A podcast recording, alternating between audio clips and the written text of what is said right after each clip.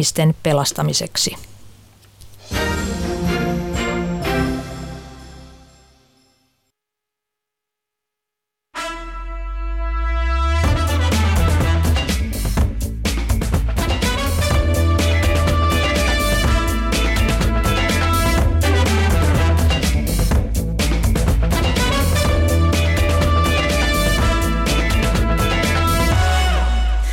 Alkaa Kulttuuri Ykkösen perjantai-studio, jossa ajankohtaisista kulttuuriaiheista ovat keskustelemassa kosmologi Kari Enqvist, kirjailija Tiina Raevaara, toimittaja elokuvakriitikko Matti Rämö ja filosofi Tuomas Nevanlinna. Lämpimästi tervetuloa kaikille.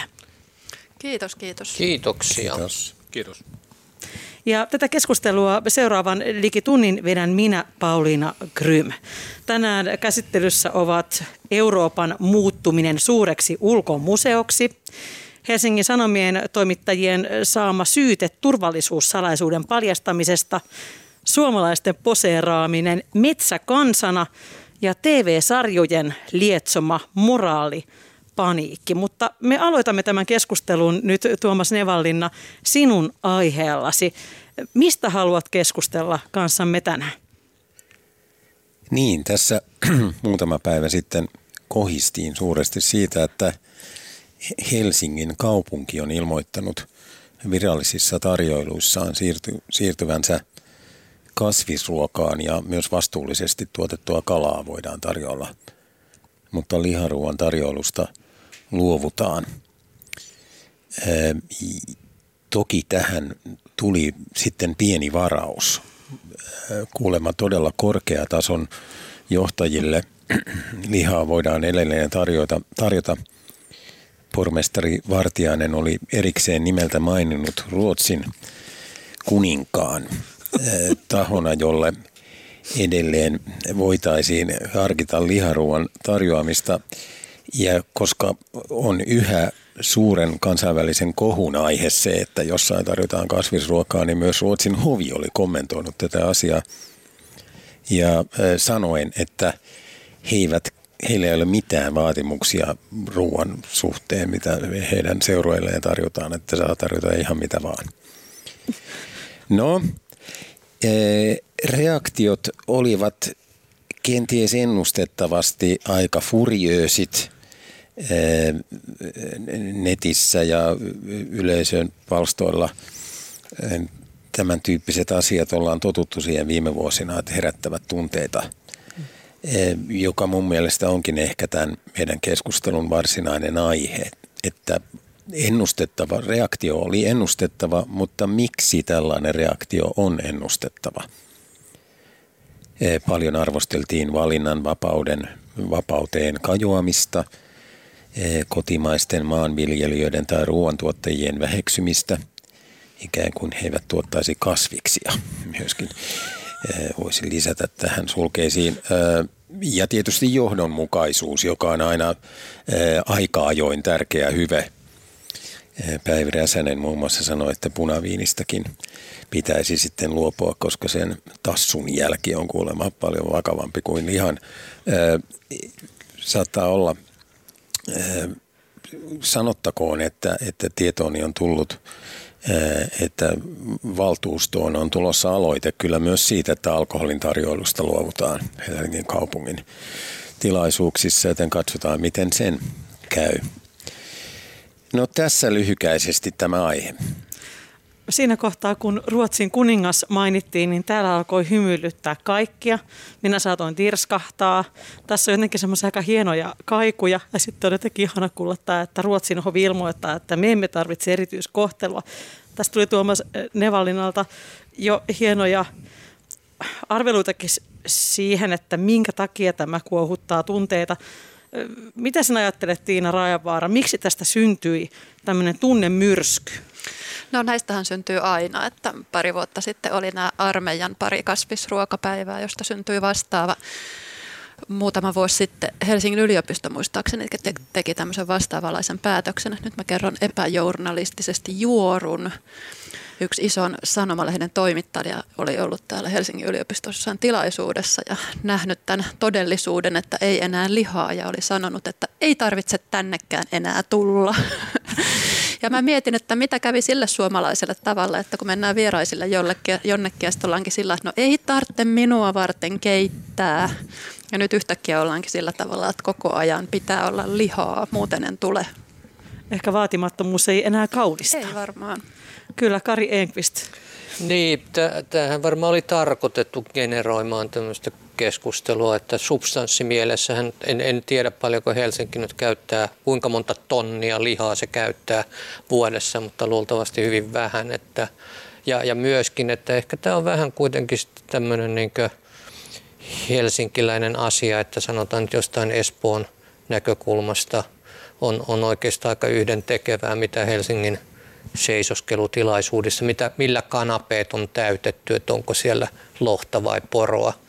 Et, mutta että tämä on tietysti se asia, jossa on niin ihmisillä voimakkaita tunteita ja se, se, se niin generoi sitten klikkiotsikoita, että en, en mä yhtään ihmettele, että siitä on syntynyt se tämmöinen twiittien rytinä. Siellä 500 suomalaista keskenään riiteillä ja sitten siitä iltapäivälehdet kirjoittaa. Hmm. Kyllä, Matti Rämö tota, symbolinen ele nosti symbolisen keskustelun. Sitä varmaan tavoiteltiinkin, että tämän teon merkitys toki on enemmän, enemmän niin kuin viestinnällinen viestiä, että otamme vakavasti ja haluamme kantaa kortemme kekoon. Ja tavallaan niin kuin vasta-argumenttina sellainen, niin kuin, että vain, vain sellaiset niin kuin merkittävästi kertaheitolla vaikuttavat toimet olisivat tekemisen väärtejä, niin on, on vähän, vähän niin kuin liikaa vaadittu myös, että kyllä tällaisilla symbolisilla eleillä on, on niin kuin keskustelun kannalta myös, myös merkitys, mutta se, että se, tota, se ei varsinaisesti niin kuin, se, että, että tehdään, tehdään asia, jolla halutaan niin kuin käynnistää moraalikeskustelua, niin se, että se niin kuin koodaa sen keskustelun enemmän moraalikeskusteluksi ja, ja, ja herättää sitten sellaisia niin kuin moraaliselta pohjalta närkästyneitä reaktioita, niin lienee, lienee selviö oletusarvo. Minä mietin Tuomas Nevalinna, että ehkä tässä ei olekaan kysymys niinkään moraalista, vaan vaan politiikasta. Eikö tämä ole sitä kuuluisaa identiteettipolitiikkaa, että perussuomalaiset ja keskustat vastaan vihreät, jos nyt tämmöisen ihan niin kuin törkeän mm. rajaveron tähän vedän, tai, tai sitten heidän kannattajansa ehkä vielä enemmän? No kyllä näin, ja ähm, identiteettipolitiikka usein tässä yhteydessä ähm, mainitaan. Mä jotenkin olen alkanut niin kuin miettiä sitä, että, että miksi, miksi tietyt asiat niin kytkeytyy selvästi yhteen. Että, että, että miksi tämä lihansyönti nyt on niin hirveän tärkeää. Siis mä voin ymmärtää sen ihan hyvin, että se voi olla ihmiselle hänen elämäntavassaan ja arjessaan tärkeää, mutta tavallaan tämmöisestä niin kuin – ihmiset, jotka ei tule koskaan käymään missään Helsingin kaupungin tilaisuudessa, ovat niin valkohehkuisina raivaavat tästä asiasta. Sitä on niin kuin tavallaan välittömästi vaikea ymmärtää, että mikä tässä niin kuohuttaa. Ja mä jotenkin luulen, että tässä on kysymys ylipäätään sellaisesta reaktiosta, jossa vastustetaan kaikkia niin kuin omaan elämään liittyviä muutosvaatimuksia. Ne tuntuvat väkivaltaisilta ähm, ja niin kuin kohtuuttomilta ihmisestä, joka on ikänsä ponnistellut esimerkiksi elintasonsa parantamiseksi. Sitten vihdoin päässyt vihreälle oksalle tai ainakin sitten voi, voi haaveilla siitä tai syyttää jotakuta tahoa, että ei ole päässyt sinne joka tapauksessa se ajatus siitä, että sitä vihreän oksan vihreyttä on haalennettu tällaisilla erilaisilla rajoituksilla ja kontrolleilla, niin se, se ärsyttää. Ja, ja mä jotenkin luulen, että kaikissa niin kuin konservatismin ja varsinkin fundamentalismin muodoissa viime kädessä aina on jotenkin kysymys niin kuin sukupuoli sukupuolten välisestä suhteesta. Niin kuin sosiologi Manuel Castells on sanonut, että, että uskonnollisen fundamentalismin salaisuus on se, että sukupuolten väliset suhteet pitäisi olla sillä tolalla kuin niiden kuviteltiin ennen olevan. Voisiko, voisiko... Ja tässä jotenkin tämä kasvissyönti assosioidaan feminiinisyyteen ja naiselliseen kontrolliin. Mä luulen, että tämä osaa mies ää, äänistä tässä jollain tavalla niin kuin ärsyttää. Ja vaikka mä esinnyn tässä nyt niin ymmärtäväisenä, niin todettakoon, että mä, mä en siis missään tapauksessa jaa, jaa tätä mielenmaisemaa, tai jos jaan, niin minut saa heti pistää pakkopaitaan ja taksiin. Eli feminismi on mennyt liian pitkälle, joten lihansyöntiä ei saa vähentää. Kari Enqvist. Niin, mä voisiko tässä olla myös sellainen yksi dimensio mukana, että ihmiset, joihin elämän tapaan kuuluu lihansyönti, ei nyt välttämättä sitä, että he ovat miehiä, jotka syö rasvasia pihvejä joka päivä, mutta että siihen kuuluu se ikään kuin normaali arkipäivään tai viikkoon kuuluu, kuuluu tota, tämmöinen liha jossakin muodossa sitten, että kokee, että tämä, on nyt niin heidän elämäntapansa halveksunta, että se on loukkaavaa, vaikka se niin de facto ei sitä välttämättä ole, mutta että ajatellaan, että nyt Helsingin herrat sanovat, että heidän elämäntapansa on, hmm. on jotenkin väärä. Niin, jotain tämmöistä, mutta siis jos mulle joku sanoo, että mun elämäntapa on väärä, mä uskon sen heti. Siis että jos joku tulee sanomaan, että, että, että siis asia, johon mä en ole aiemmin kiinnittänyt mitään huomiota, että, on, tämä on, että tulla, mulle tulee sanomaan, että tämä on todella tuhoisaa. Että, siis, että jos kaikki ihmiskunnan jäsenet tekisivät näin, niin me, me olisimme apokalypsissa huomenna. Niin faktoja tarkistamatta mä olin sitä mieltä, että tämä väittäjä ja kriitikko on oikeassa ja ryhtyy siinä heti huolestuneena tarkkailemaan vasemman kengän, kengän nauhojen materiaalia. Mua jotenkin tämä lihan symboliarvo hauskasti. Siis et jos on ennen ollut joku kasviskaratiini mm. ja sen kanssa on ollut nakki, niin sitten se on niin kuin lihansyöjäkin on syönyt sen mielellään sen hyvän kasviskratiinin. Mutta nyt kun se nakki otetaan pois, niin sitten se niin kuin muuttuu tosi epäilyttäväksi ruuaksi. Sitten sitä ei, sitä ei niin kuin enää voi syödä, vaikka se ennen olisi syöty. Ja me ehdotan tämmöistä siirrettävää nakkia, joka on myös siellä niin kuin Helsingin kaupungin juhlissa, että sitä voidaan lautaselta toiselle siirtää. Niin sitten se niin kuin muuttuu liharuuaksi. Siun, jotenkin. siunaa tämän aterian. Joo, se Omat niin nakit enää. mukaan. Varsinkin kun muistamme vanhan hyvän ajan nakkien lihapitoisuuden, niin, niin. tämä tulee no, entistäkin siis kummallisemmaksi. Kyllä. kyllä. Ehkä joku öylätti-tapainen efekti voisi tässäkin Litistetty nakki. Semmoinen lihasipsi, niitähän myydään mm. myös. Semmoinen puolen gramman Joo. kuivattu lihasipsi. Näin ratkaisukeskeinen perjantai-studio käsitteli ensimmäisen aiheen ja me jatkamme eteenpäin.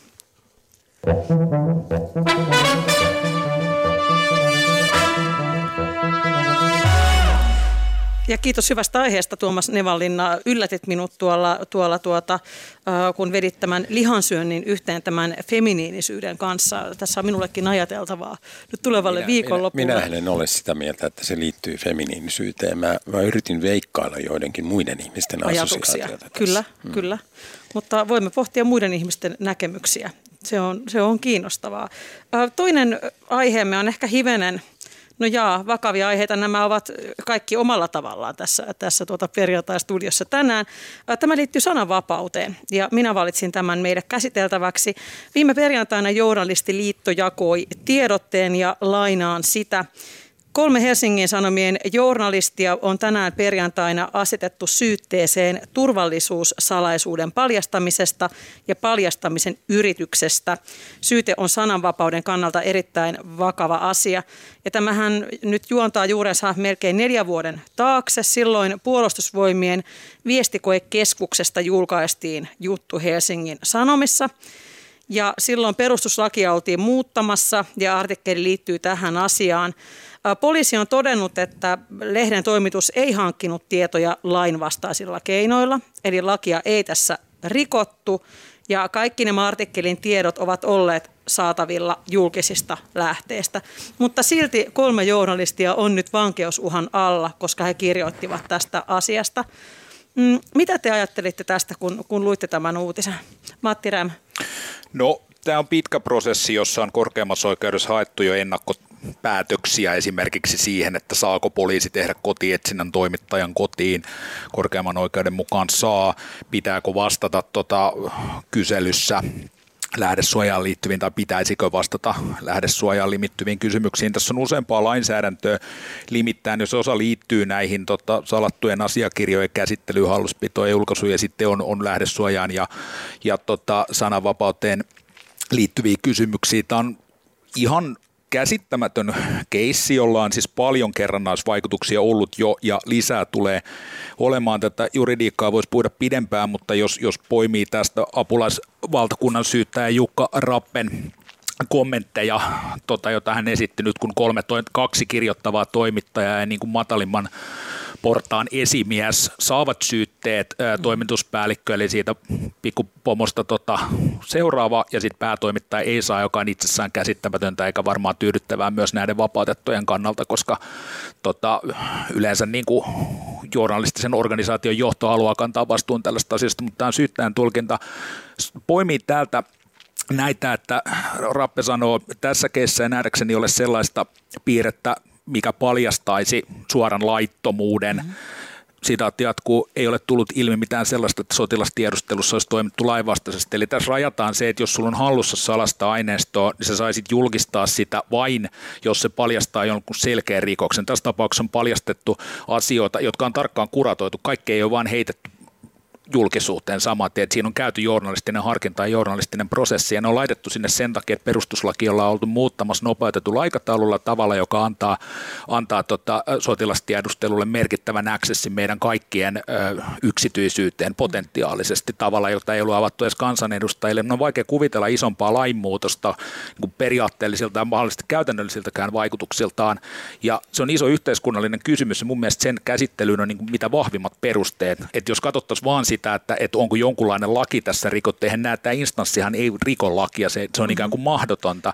Niin tällä päätöksellä Rappe rajaa sen tota, niin kuin tällaisen periaatekeskustelun käytännössä pois kokonaan. Tällaista ei saisi käydä tai jos käy, niin sitten ollaan, ollaan niin kuin vankilauhan alla. Ja toinen on tämä turvallisuussalaisuuden paljastamisen yritys rikosnimikkeenä Siis niin kuin mitä ihmettä. Yleensä se journalismi on, että se on joko julkista tai jotain on julkaistu tai ei. Koko ajan me keskustellaan asioista, mikä on turvallisuussalaisuuden paljastamisen yritys. Mm. Jonkunlainen ajatusrikos ehkä, jonka, jonka niin kuin apulaisvaltakunnan syyttäjä haluaa, haluaa toimittaa kieltä. Älkää ajatelko vääriä ajatuksia. Nämä on, nämä on oikeastaan ne kaksi asiaa, joita mä oon eniten miettinyt sen jälkeen, kun tieto näistä syytteistä tuli.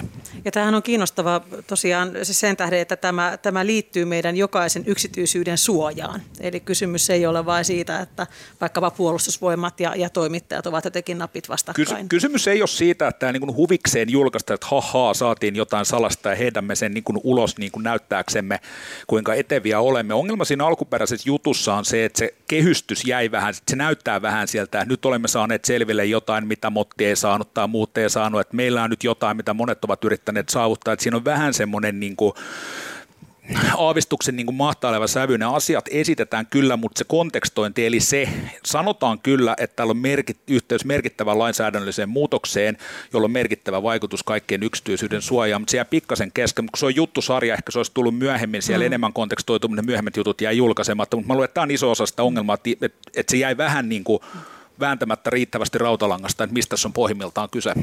Se, mikä oli pelottavaa, niin, niin meni seuraamaan keskusteluja, tai siis viestiketjuja paremminkin kuin keskusteluja, sosiaalisen median alustalle Twitteriin. Ja tiedän, että siellä on pahantahtoisia ihmisiä, jotka äh, kirjoittavat nimimerkin takaa, mutta todella paljon oli sitä, että hahaa, nytpä saavat journalistit äh, ansionsa mukaan ja tietävät, että mitä tapahtuu sitten, kun sananvapautta ei ole. Ja kovasti ilkkumista ja, ja sitten syytettiin tietenkin Helsingin Sanomia valemediaksi ja näin edelleen. Ja tämä oli minusta jotenkin tosi äh, kamalaa, koska niitä ei ollut yksi tai kaksi niitä viestejä. No oli asia kuin asia, niin sehän nykyään tuntuu liittyvän just tämmöiseen identiteettipoliittisiin kimppuihin, mitä Tuomas just vähän avasi sitä, että minkä takia, tai mietti sitä, että minkä takia aina nämä asiat jotenkin liittyy toisiinsa, että minkä takia vaikka kasvissyönti on sellainen asia, joka sitten johonkin tiettyyn identiteettiin liittyy, niin tämä on nykyään kaikki tuntuu aina liittyvän johonkin. Mutta noin muuten itse asiasta Matti avasi sitä hirveän hyvin ja itse olen ihan maallikko tämän asian suhteen. Ihmettelin tätä samaa, että päätoimittaja ei vastaa ihmettelin tätä yritystä. Mä siitä... ihmettelin itsekin siitä Joo. kirjoittamassaan kommentissa. Nostan nyt vielä kolmannen ihmetyksen aiheen, joka on peräisin journalisti-lehden päätoimittaja Maria Petterssonilta. Eli tämä, että tässä Hesarin artikkelissa niin kaikki tiedot, että vaikka ne oli peräisin tavallaan sitä juttua varten salaisista asiakirjoista, niin ne oli kuitenkin hankittavissa myös julkisista lähteistä. Eli se, että julkisista, julkisen tiedon julkaisemisesta rangaistaisi että vaan kun se on tavallaan tuotu jotenkin yhteen ja koottu ja tavallaan just kuratoitu siihen. Niin Tässä voisi käydä keskustelua myös siitä, että mihin paperin niitä leimoja lyödään, minkälaisen prosessin niin niin. kautta ja mikä se niiden leimojen tarpeellisuus. Käteväähän on myös leimata asioita salaiseksi, jota ei vaan halua tuoda on, julkisuuteen, että se on kätevämpää. ihan liikaa, kyllä. kyllä. Olisiko tässä myös vähän näkyvissä semmoinen ahdas legalismi, joka tuntuu tässä suomalaisessa yhteiskunnassa vallitsevan, että, että kaikkea pitää testata niin kuin, niin kuin tota viimeiseen saakka juridiikan kautta. Siis mä ajattelen, että onko tämä nyt vähän samaa, samaa tota karsinaa kuin Päivi Räsäsen syyttäminen tai kaikki se, mitä on korona, koronatoimien tiimoilta nähty sitä, että kaikkia pitää jotenkin niin funtsia aina. Että Jos mit, tätä ennen ei ole tehty, niin tämän täytyy olla lait. Niin, joku tällainen siinä, että voiko tätä nyt tehdä ilman, että perustuslakiasiantuntijat viisi vuotta sitten miettii. Niin, mä jotenkin, näähän on aina vaikeita nämä niin kuin puolustus- ja turvallisuusasiat. Mähän on tietysti vanha Assange-lainen, että niin pitäisi julkaista yhtä aikaa kaikki, kaikkien maiden kaikki salaiset tiedot. Mm. Säästettäisiin myös huomattavasti kustannuksia, koska vakoiluhan perustuu esimerkiksi siihen, että, että ne kumoaa toisensa mutta sitten jos toinen lopettaisi, niin sitten toinen saisi kyllä etua. Joten tämä toistensa kyllä. kumoava juttu, niin sitä on pakko pitää suurella rahalla yllä ja ihmishenkien uhalla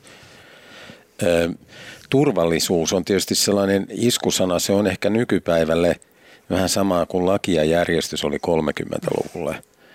Et se on, sen avulla saadaan niin kuin aina kaikki heti jotenkin niin kuin, e, kaikkien viranomaisten ja, ja päättäjien niin kuin ihot galvanisoitumaan. Mm. Ja, että, ja sen avulla voidaan aina perustella ja tehdä, tehdä kaikkea. Ja jotenkin se liittyy tähän nimenomaan globaaliin olosuhteeseen ja sen luomaan niin kuin näkymättömiin ja jatkuviin uhkiin. Että laki ja järjestyshän voidaan luoda näkyviin katupartioin ja se mm-hmm. voidaan jollain tavalla rajata johonkin kansallisvaltion alueelle. Turvallisuus on semmoista jatkuvaa tarkkailua ja kontrollia niin kuin näkymätöntä ja tavallaan määrittelemätöntäkin uhkaa vastaan. Siksi se vaatii jatkuvaa toimeliaisuutta. Ja kaikki tota, No, se mä vaan tällä yritän perustella sitä, että tämä luo semmoisen yleisen niin kuin herkkyyden kaikkia niin kuin mahdollisia turvallisuusloukkauksia tai vaaroja tai uhkia vastaan. Ja annan tästä aiheesta viimeisen puheenvuoron jäädä tähän, ja se oli Tuomas Nevallina äänessä. Hänen lisäkseen studiossa myös Kari Enqvist, Tiina Raevaara ja Matti Rämö.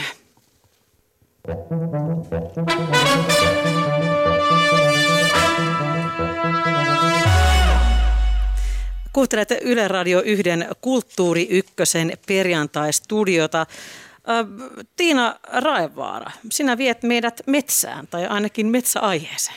Joo, mun aihe on tämmöinen suomalainen fantasia siitä, että me oltaisiin jotenkin huolehdittu meidän metsistä ihan parhaalla tavalla maailmassa. Tasavallan presidentti Sauli Niinistö osallistui tähän Glasgown ilmastokokoukseen ja hehkutti siellä suomalaista metsäosaamista. Hänen tarkoituksenaan tämä sitaatti oli markkinoida metsäajattelua, jota Suomeen kannattaa tulla opettelemaan. Mm-hmm. Ja aiemminhan Niinistö on kehunut suomalaista metsän hoitotaitoa esimerkiksi Donald Trumpille. Tosiasiassahan Suomen metsiä alettiin tehokäyttää erityisesti sotien jälkeen. Ja Niinistö ei kertonut Glasgowssa vaikka sitä, että Suomessa on maailman eniten ojitettua suota, ja metsän kasvatuksen käyttöön otetut nämä ojitetut suot, niiden ilmastopäästöt on hirveän iso ongelma. Tuoreessa Kanava-lehdessä Pasi Reunanen kirjoittaa metsänkäsittelyperiaatteiden uusimisesta 50-luvun lopussa, lopussa Kaivinkoneet vetivät soihin ja kankaille urja maailman ennätysvauhtia. Metsät avohakattiin, maat muokattiin ja valiotaimia istutettiin. Metsätalous on myös osaltaan ajanut eliölajeja uhanalaisiksi. Suomen uhanalaisista eliöistä 36 prosenttia elää pääasiassa metsässä ja metsäisistä luontotyypeistä uhanalaisia on 76 prosenttia. Eli haluaisin kysyä kanssakeskustelijoilta, että miksi meillä on niin kauhean tarve tälleen poseerata ulkomaailmalle metsäasioissa, että miksi me halutaan nimenomaan niin kuin metsäosaajina esittää itsemme, miksi me ei meidän virheitä ja osaamattomuutta ja tietämättömyyttä voida yhtään tässä asiassa näyttää ulkomaailmalle. Et jotenkin aina kun on niin kuin suhde ulkomaailmaan ja EU-hun ja muihin maihin, niin sit suomalaisten pitäisi niin kuin yhdessä tuumin vakuuttaa, että me, me kaikista kansoista osataan hoitaa metsämme. Mä ajattelin, että ehkä suurten mittakaavojen mies, kosmologi Kari Enqvist voisi vastata tähän ensimmäisenä. No kyllä siis ehkä voisi ajatella niin toisaalta se, että ottaa se konteksti, jossa Kiivistö, Niinistö on nyt puhunut, että tota, sinähän kaikki meni kehumaan, kuinka hyviä ne on, että olisiko se nyt ollut se oikea foorumi. Niinistö sanoi, että me on nyt ihan surkeasti hoidettu tämä meidän, meidän suot ja eliöitäkin on mennyt näin ja näin paljon, että, että me ollaan ihan siis, me ollaan paskoja, että en mä tiedä, olisiko se nyt niin voinut. Olisi ollut aika suomalaista. No se olisi ollut niin, juu, että ei me nyt tässä oikein mitään ole tehty mutta, toisaalta sitten eh, kyllä mä luulen, että kaikki nyt uskoo sen, että Suomessa ei ole kaikkia hoidettu hyvin, mutta että kaikki on aina suhteellista, että ollaanko me, niin kuin, ollaanko me sokeiden val, valtakunnassa se yksisilmäinen vai ollaanko mekin täysin sokeita. Että jos mä, mä koitin niin ajatella, no mitkä on ne verrokkimaat, jotka olisi voinut sanoa, että no meillä se on vasta hienosti hoidettu, niin, niin onko se nyt tuossa Venäjällä sitten vai – Brasiliassa, niin. Brasiliassa, niin. Että et tämäkin on, kaikki on niinku silleen suhteellista. Että et musta tämä on niinku oikea huoli tietysti, mutta että kysymys on foorumista. Tuomas Nevallin. Niin, tämä Karin äh, Einsteinlainen kommentti on tietysti ehkä varten otettava tässä, äh, mutta jotenkin tästä tulee mieleen se semmoinen Mä yleensä nyt en, en tee mitään yleistyksiä suomalaisesta kulttuurista mielelläni, mutta, no, mutta ehkä mä nyt kuitenkin teen, että Suomessa on, on hyvin tyypillistä vähän sellainen asenne kuin lapsille usein sanotaan, kun ne näkee jotain levottomuutta herättävää uutisista, että sitä ei tapahdu täällä tuntuu, että Suomi on semmoinen sitä ei tapahdu täällä kulttuuri. Siis mä ainakin opin jo pienenä, että täällä ei ole tulipaloja, ei kun siis anteeksi tulivuoren purkauksia ja mm-hmm. maanjäristyksiä ei ole ja murhiakaan ei käytännössä katsoen ole. Ja, ää, ja niin kuin täällä ei ole siis mitään. sellaista, eh, lapset eivät, lapsia ei siepata ja mitään ei tapahdu täällä. Ja ä, luonto on puhdas aina ollut, järvi, järviä on paljon, ne ovat kristallinkirkkaita ja niin edelleen. Meillä on tällainen asennemaailma niin kuin spontaanisti jotenkin on meissä. Mä ainakin tunnistan sen itsessäni ja kaikki spontaani yleensä on sellaista, joka on meille opetettu niin kuin tarpeeksi pienestä asti. Ja me luullaan, että se on jotain rehellisyyttä tai intuitiota. Se on vaan sitä, että sitä on tolkutettu niin pitkään. Ja, ja, tota, e, e, ja mut toki on niin, että ehkä nyt se ensimmäinen paikka maailmassa niin kuin tähän metsäkritiikkiin ei ole presidentin tämmöinen niin markkinointimatka, mutta, mutta oikealla asialla – Tiina kyllä tässä tämän esiin nostaessaan oli. Mutta hassuahan siinä oli, että tavallaan Niinistö tunsi jotenkin halua markkinoida nimenomaan suomalaista metsätaloutta. Että olisihan hän voinut puhua jotenkin enemmän metsistä hiilinieluina tai niin. jotain ylipäätään, että meillä niin kuin metsäalaa Kyllä. on paljon. Että jotenkin nimenomaan tämä, että me niin kuin hoidetaan niitä jotenkin järkyttävän hyvin, niin se oli hassua. Mutta siis pitää kiittää Tuomas tästä kommentista, että ei Suomessa, koska tämähän on aina se, niin kuin kun maailmalla tapahtuu jotain, niin ensimmäinen kärki silloin kun koronakin tuli, niin mm. niin ensimmäinen oli, että ei meillä Suomessa. Ei, ei. Jossain vaiheessa oli hauska tämmöinen käsite kuin erilliskorona, että meillä Suomessa on erilliskorona, koska meillä ei voi olla sitä samaa pandemiaa. Sama, samaa likaista on. pandemiaa kuin niin. muualla. Niin. Meillä on se oma kiva Kyllä. korona. Meillähän oli sitten Joo. pieni ajopuukorona tuossa käväisi. Matti, Matti Rämö, mitä sinä ajattelet tästä? Onko meillä joku tämmöinen ihmeellinen niin kuin fetissi puhua tästä metsästä jotenkin valheellisesti tai metsän hoidosta?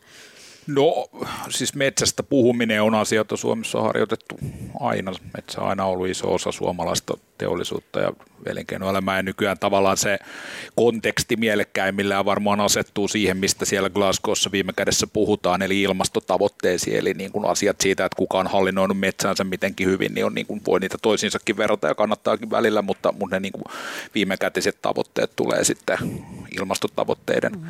suunnalta, mistä siellä Glasgowssa niin kuin puhutaan. Yleensä sellainen, Suomessa on paljonkin ajatuksia silleen, että kun tietyillä mittareilla kansainvälisesti pärjäämme, että että tämä on niin kuin se maa, missä niin kuin historia on tullut valmiiksi silleen, että me ollaan päästy niin kuin maaliin. Täällä ei ole korruptiota ja osataan hoitaa, hoitaa silleen tota, metsiä poikkeuksellisella tavalla ja niin kuin koronakin tulee niin kuin ajopuun lailla tuosta ohi ja homma, homma hoituu. Ja jotenkin niin kuin me on aina pitänyt sille, ennen, ennen kaikkea mä keskityn siihen korruptioasiaan, kun se tulee usein vastaan, että Suomi on maailman vähiten korruptoitunut mm. maa, niin se tuo sellaisen vähän niin kuin falskin ajatuksen siitä, sori mä tämän verran otan tästä metsäasiasta sivuun, että et, et, et ikään kuin se olisi mahdotonta täällä. Että täällä ei vaan ole silleen, että sen, sen takia, niin kuin, että, että, se, että sulla on vähemmän esimerkkejä jostain sellaisessa niin mafia-elokuvatason mielikuvasta, että kukaan ei nyt tuolla työntänyt sitä kirjekuorta tuon taskuun ja Rehti Pekkakin tunnusti aikanaan ja näin, jos joku tällainen keissi on joskus ollut julkisuudessa, niistä voi tulla myös niin kuin aitallisia, jos, jos, jos ne otetaan liian tosissaan. Sama koskee myös sitä niin kuin metsäajatusta, että varmasti Suomessa on paljon niin kuin rutiinia, kokemusta niin kuin metsien kanssa pelaamisesta, kun siellä on elanto otettu sukupolvesta toiseen, edelleen, mutta et ei se millään tavalla tee, tee meistä mitenkään. Ja täällä myös riippuvaisuus metsästä on ollut suurempaa, joka voi, on, edelleen voi johtaa siihen, kun puhutaan hakkuumääristä, josta on konkreettisemmasta, että siitä otetaan liikaa irti, koska on totuttu siihen, vaikka tämä ilmastoajattelu kannustaisi muuttamaan ajatteluaan. Ja se, mitä siihen metsänhoitoon tulee, niin se, mikä tapahtuu Paraguay Uruguayssa, niin sehän on aivan asia sitten erikseen, jos näistä jos, jos suomalaisista yrityksistä puhutaan. Anteeksi, tämä oli nyt vähän tämmöinen sivallus. Jos oli mä ehkä vähän injektoida vielä sellaisen, siis mä oon asunut useammassa maassa ja, ja niin Tanskassa ja Sveitsissä ja Yhdysvalloissa ja kaikkialla uskottiin, että meidän maamme on se kaikkein paras, että siellä ei ole niin yhtään mitään pahaa. Että ei tämä pelkästään suomalainen Joo, ilmiö. Kyllä tässä, tässä on varmasti totta myös, että se on vaan kun tapa katsoa itsestään muihin, niin saa oman toiminnan näyttää erilaista. Saitko vastauksen kysymykseesi Tiina Raevaara? No en nyt ihan haluamieni, mutta kelvatko näin perjantai-illan kunniaksi?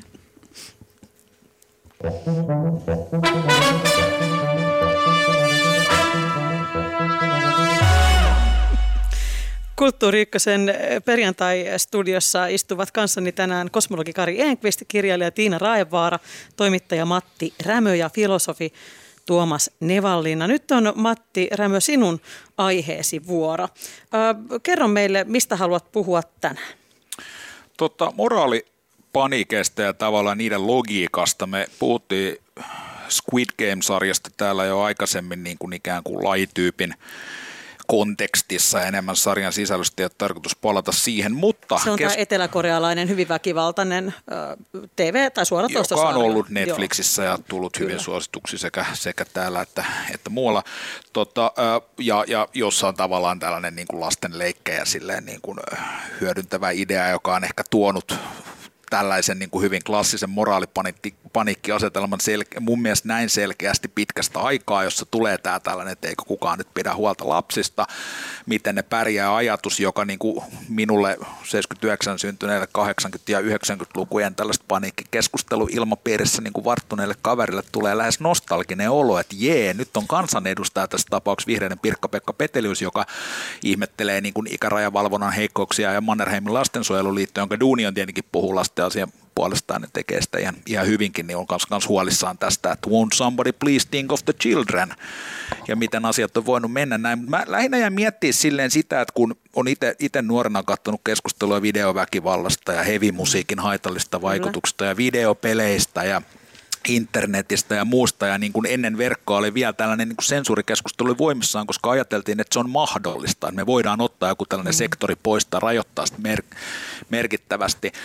Ja verkon aikana tuntui, että osa on semmoista luovuttamista, että ihan sama ei kannata enää. Tämä on yksi argumentti, millä tämän vanhan videolain kumoamista aikanaan perusteltiin, ja toisaalta verkko niin kuin atomisoi tämän keskustelun sellaiseksi tota, niin kuin juurikin näihin identiteetti kysymyksiä muihin liittyväksi, että kaikilla on oma saareke sitten niin kuin keskustella omasta asiasta, mutta mun kysymys on oikeastaan se, että että onko tällaiset moraalipaniikit, jotka yhtenäiskulttuurin aikana niin kuin jotenkin niin onko ne hävinnyt, onko niitä vähemmän vai onko ne vaan muuttanut muotoaan ja, ja yleensä sellaiset silleen, niin kuin tuliset moraalikeskustelut keskittyy nykyään, rajautuu vähän eri tavalla kuin tuollaisen lastensuojelukysymyksiin, jossa niin kuin keskustellaan pohjimmiltaan siitä, että sensuuria vai sananvapautta tyyppisistä dikotomioista.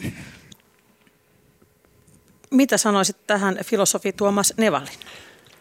Niin, en tiedä, tuli semmoinen hypoteesi mieleen, että – Voisi ajatella, että silloin vanhoina hyvinä moraalipaniikin aikoina, niin lähtökohta oli se, että, että asiat ovat lähtökohtaisesti niin maailmassa ja meidän perheessä aika hyvin, mutta sitten on tämä yksi uhkatekijä, joka sitten uhkaa horjuttaa tätä auvoa.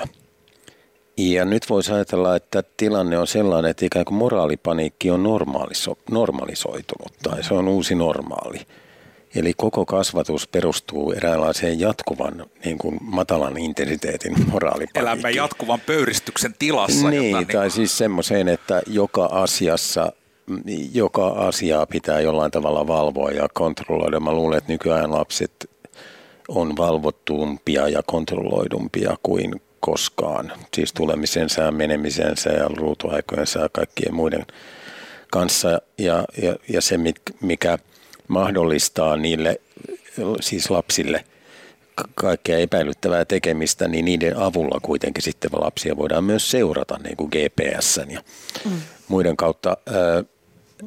Ja usein tämä niin kuin sekoitetaan siihen, että koska nykysukupolvi on aina ollut nenäkäs jo viimeiset 3000 vuotta.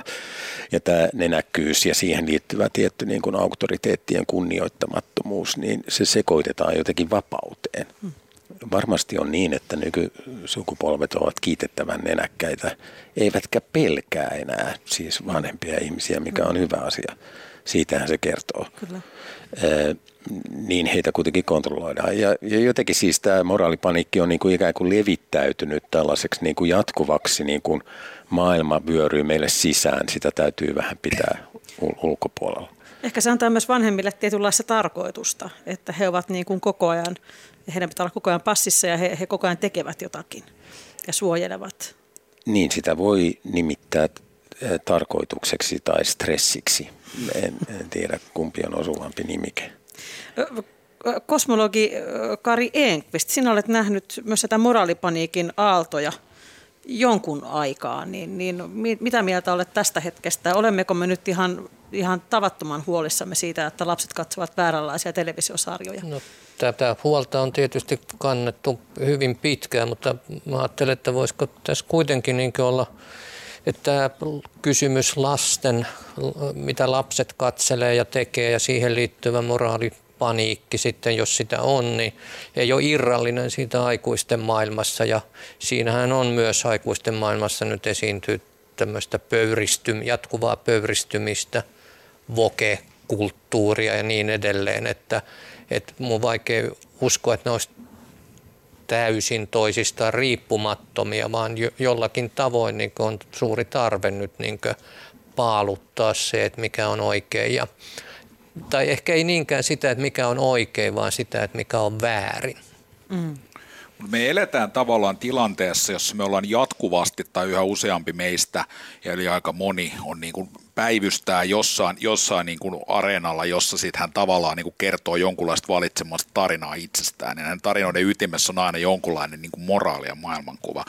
Että jossa niin kuin jotenkin jatkuvasti sitten kerrot sellaista niin kuin parasta versiota itsestäsi Twitterissä, Instagramissa, Facebookissa, missä hyvänsä, niin, niin kuin väistämättä silleen, tämä useampi meistä on useammin tällaisessa tilanteessa, niin varmaan me sitten käydään enemmän keskustelua oikeastaan väärästä ja niin kuin asetetaan niitä niin kuin moraalin raja-aitoja semmoinen paikka, että tuossa niin viitaten aikaisempaan keskusteluun, sä voit mennä niin kuin minä tahansa minuuttina Twitteriin silleen närkästymään ja löytää 50, 500, 5000 närkästynyttä ihmistä pauhaamasta jossain kokemasta samaa tarvetta, että, että, niin kuin, että jos mä en nyt sano kanssa niin kuin osoita, että mä olen tässä oikeassa, niin joku saattaa luulla, että mä oon väärässä, mä oon, mä oon huono tyyppi. Ja enemmän kuin edes keskustelua ehkä niistä asioista, niin se on sitä, että tasaisin väliajoin pitää vetää lippusalkoa ja niin kuin ryhmärajat kuri, että mä oon tässä jengissä, mä oon tossa jengissä ja tavallaan positioida itseään. Tiina Raivaara. Joo, muutama viikko sitten Helsingin Sanomien mielipidepalstalla käytettiin, käytiin semmoista ihanan vanhanaikaista keskustelua, missä paheksuttiin kauhukirjaa, Marko Hautalan Kuokkamummo-kirjaa, jossa on semmoinen... Ihana kasarien pelätään tämmöistä Siis joku lukee kirjoja ja sitten järkyttyy ja kauhukirjasta. Joo, tai että kun sitä kirjaa oli suositeltu jossain yläasteikäiselle, niin sitten oli äiti sitä paheksunut. Se oli jotenkin vanhanaikainen kohu, vähän just näitä 80-90-luvun tämmöisiä saatanan palvontapaniikkeja, mitkä mäkin olen, mäkin olen elänyt läpi. Sitten taas uudempaa kohutyyppiä edustaa Mielestäni enemmän nyt on just tämmöisiä vähän identiteettiä ja tämmöistä niin kuin just tätä ehkä tätä woke-kulttuuria ja kaikenlaista tällaista, että pelätään, että lapset aivopestää, niin sellaista mm-hmm. on. Nyt oli just ihan tuore uutinen, että Kurikassa oli päätetty perua yläkouluikäisten vierailut tämmöiseen Siat taidenäyttelyyn, missä taiteilija Laura Gustafsson ja Terike Haapojan tämmöinen kuva, kuvataidenäyttely tavallaan kertoi sian, tuotantosian roolista ihmistä yhteiskunnassa, että mitä, minkälaista kohtaloa ne elävät.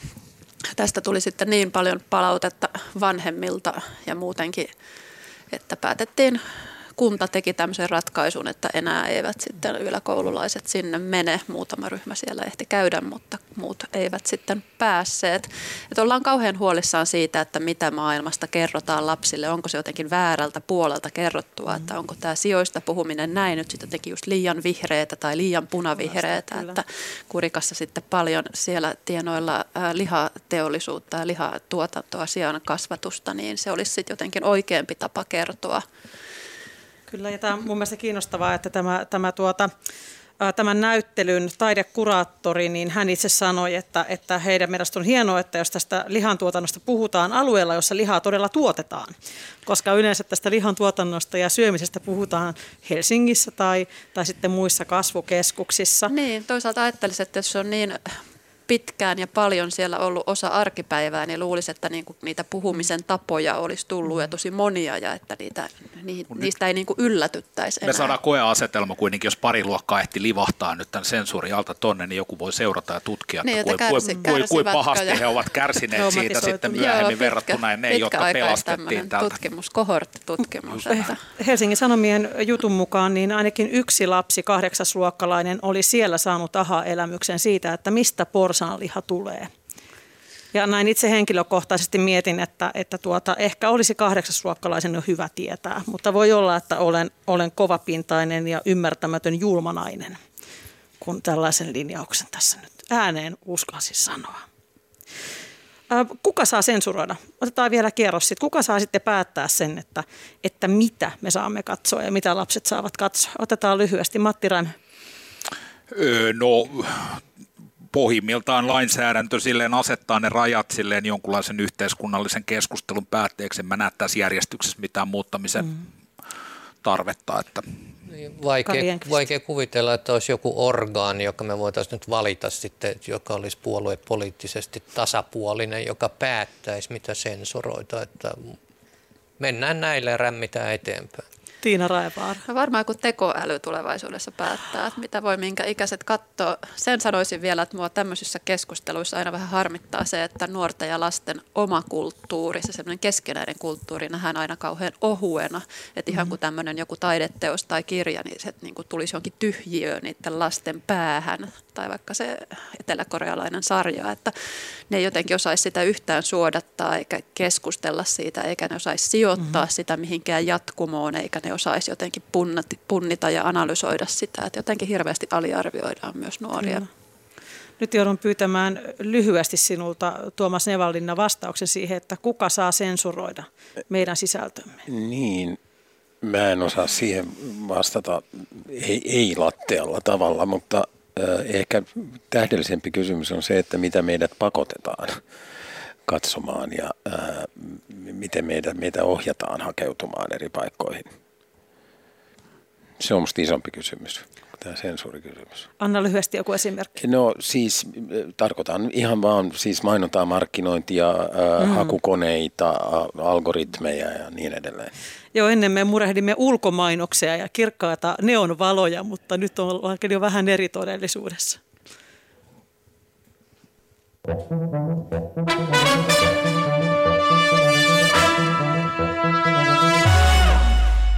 Ja tämän perjantaistudion viimeinen aihe on Kari Enqvistin, joka on lukenut kirjan, josta on löytänyt tämän aiheensa. Kyllä vaan. On kyseessä tämmöisen kuin Ilja Leonard Pfeifferin hollantilaisen kirjoittajan, joka asuu Genovassa.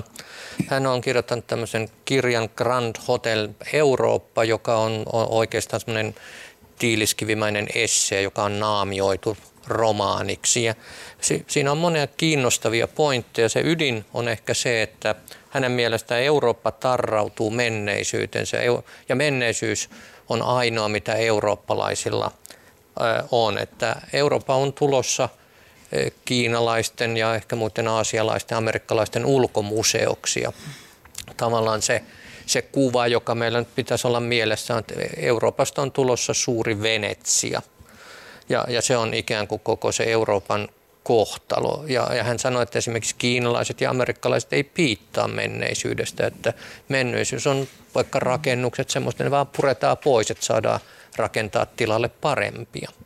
Ja, ja tota, hän on, hän on tota, hyvin kärkevä ja esimerkiksi klassisesta musiikista hän sanoi, että joka on täällä Euroopassa just hyvin niin kuin, voimakkaasti voisi sanoa, että se liittyy vähän se eurooppalaiseen identiteettiin, että klassinen musiikki ei ole elävää kulttuuria, vaan muinaismuisto, säälittävä muinaismuisto, muumio, jota pidetään tiputuksessa vastoin parempaa tietoa, että se on paras metafora Euroopan nykytilalle. Että... En, en ole aivan varma, että saako tuota lausetta sanoa täällä meidän kanavalla, mutta se meni jo.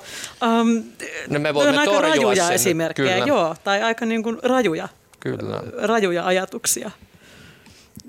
Tuomas Nevallinna, olemmeko me nyt, asummeko me täällä ulkomuseossa, me eurooppalaiset? Niin, toi kuulosti jotenkin tutulta toi romaaniksi naamioitu Eurooppaisse. Tota, aika usein silloin, kun kirjailijat ottaa aiheeksi Euroopan, niin päädytään johonkin tämmöisiin tuloksiin. Musta esimerkiksi Thomas Mannin ylistetty taikavuori on sellaisesti Mannin heikoin romaani tota, luin Timo Miettisen kirjan Eurooppa, joka on loistava tietokirjallisuuden alaan kuuluva teos. Siinä hän pohtii ää, aluksi ja vähän lopuksikin juuri vähän tätä samaa kysymystä, että onko Eurooppa liikaa kiinni menneessä ja oman menneisyytensä niin kuin tavallaan kaivelussa ja, ja muistelussa ja yl, ylläpitämisessä.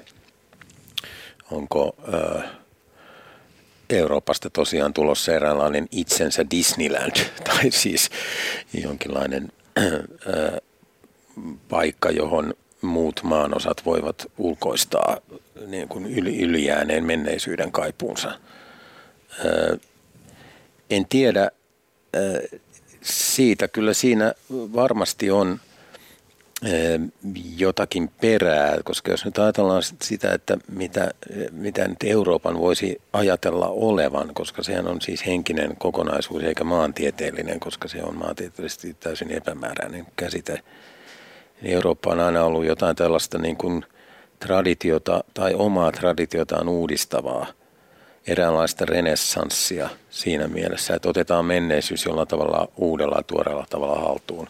Ja ehkä nämä niin kuin tämä omissa niin kuin paikalleen pystytetyissä arvoissa märehtiminen ja, ja omien traumien muistelu ei, ei ole se niin kuin paras ja suurin renesanssin kukoistusmuoto. Mm, kyllä. Ehkä meillä olikin vain yksi renesanssi. Tiina Raevaara. Ja nyt joudun sanomaan, että joudumme vähän lyhentämään vastauksia. Oletko sinä huolissaan Euroopasta?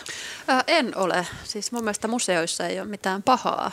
Ja siis jos nykyaikaisia museoita katsoo, niin eihän ne ole semmoisia, että siellä vaan vanhat esineet olisi vitriinissä ja pölyttyisi, vaan nehän on semmoisia niin tosi digitalisoituja ja semmoisia niin nykyaikaisia älypuhelimen kanssa mennään ja on kaikenlaista laajennettua todellisuutta ja että ne on tämmöisiä niin elämyskeskuksia. Tämä aihe on kauhean vaikea sen takia, että tätä katsoo niin läpeensä eurooppalaisena. Mm. Se, miten mulle on vaikka opetettu historiakoulussa, niin sehän on niin, kuin niin Eurooppa-keskeistä, että on hirveän vaikea mm. jotenkin arvioida, että miten niin kuin muut muualla asuvat jotenkin näkee historian, näkeekö ne senkin myös jotenkin Euroopan historiana vai näkeekö ne jotenkin ihan toisella tavalla. Mutta että mun mielestä Euroopassa nyt on kauhean olennaista se mennäisyys, se, että kaikki johtuu jostain, mitä tapahtuu aikaisemmin. Muistan, kun joskus teini-ikäisenä luin jonkun kirjan Itävalta-Unkarin historiasta ja oli kauhea aha-elämys se, että mitä silloin tapahtui mm-hmm. Euroopassa, niin se liittyi kaikki siihen. Ja sitten taas se, mitä silloin tapahtui, liittyy taas kaikki johonkin vanhempaan, että tavallaan me ei koskaan ole päästy pois menneestä ja menneisyyden vaikutuksesta. Matti Rämmö, aivan lyhyesti, missä voisi olla Euroopan tulevaisuus? Nyt joudun ottaa muutaman lause. Mä sanon sen, että musta tuntuu, että se, että, että tavallaan että sä muistat menneisyyttä, se pidät sen arvossa, niin ei varsinaisesti jää sen isoksi ongelmaksi. Tuntuu aavistuksen hilpeältä ajatus, tätä kirjailija taitaa markkinoida, että eurooppalaisten käsitys omasta menneisyydestä ja sen arvostus olisi jotain globaalisti poikkeuksellista. En ole kiinalaisen kulttuurin erityisasiantuntija, mutta se mitä Kiinan historiakurssilta aikana opin oli, että kyllä siellä, siellä tavallaan niin tämä puoli hanskattaisiin kanssa, mutta en mä näe, että Eurooppa olisi sokea tulevaisuudessa. Mä otan yhden esimerkin keskustelun näistä algoritmeista ja verkon logiikan säätelystä. Eurooppa on paljon demokraattisempi siinä kuin vaikka Kiina ja Yhdysvallat, mm. että nämä vanhat ideat voivat päätyä uudessa maailmassa varsin hyvään käyttöön myös. Mm. Kari Enqvist, onko Euroopalla tulevaisuutta, kyllä vai ei? No, en usko. Tähän on hyvä lopettaa. Ja tähän, on, tähän on itse asiassa melkein pakko lopettaa, koska meillä loppuu tässä perjantai-studiossa aika. Karjen lupaan, kun tapaamme seuraavan kerran mikrofonien ääressä, niin, niin saat jatkaa tästä, tästä kiitos. sinun iloisesta arviostasi. Lämmin kiitos keskustelusta Kari Enqvist, Tiina Raevaara, Matti Rämö ja Tuomas Nevalinna. Tätä kulttuuriykköstä olivat kanssani tekemässä äänitarkkailija Jari Rantakaulio ja tuottaja Olli Kangassalo. Löydät tämän ja aikaisemmat Kulttuuri Ykköset Yle Areenasta. Oikein mukavaa viikonloppua.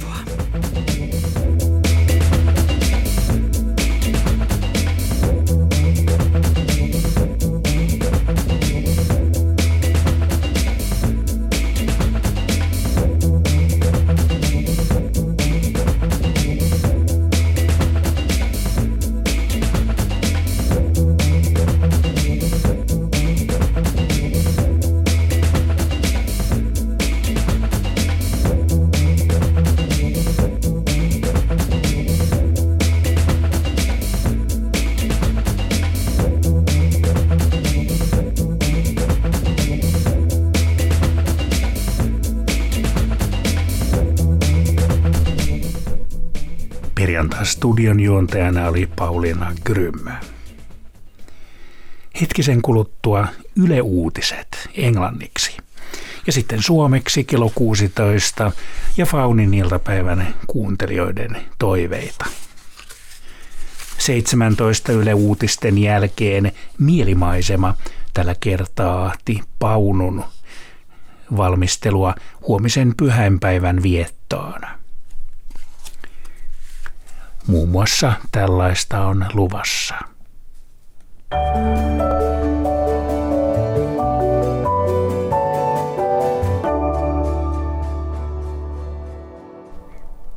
Nyt englanninkielisiä uutisia Yle News.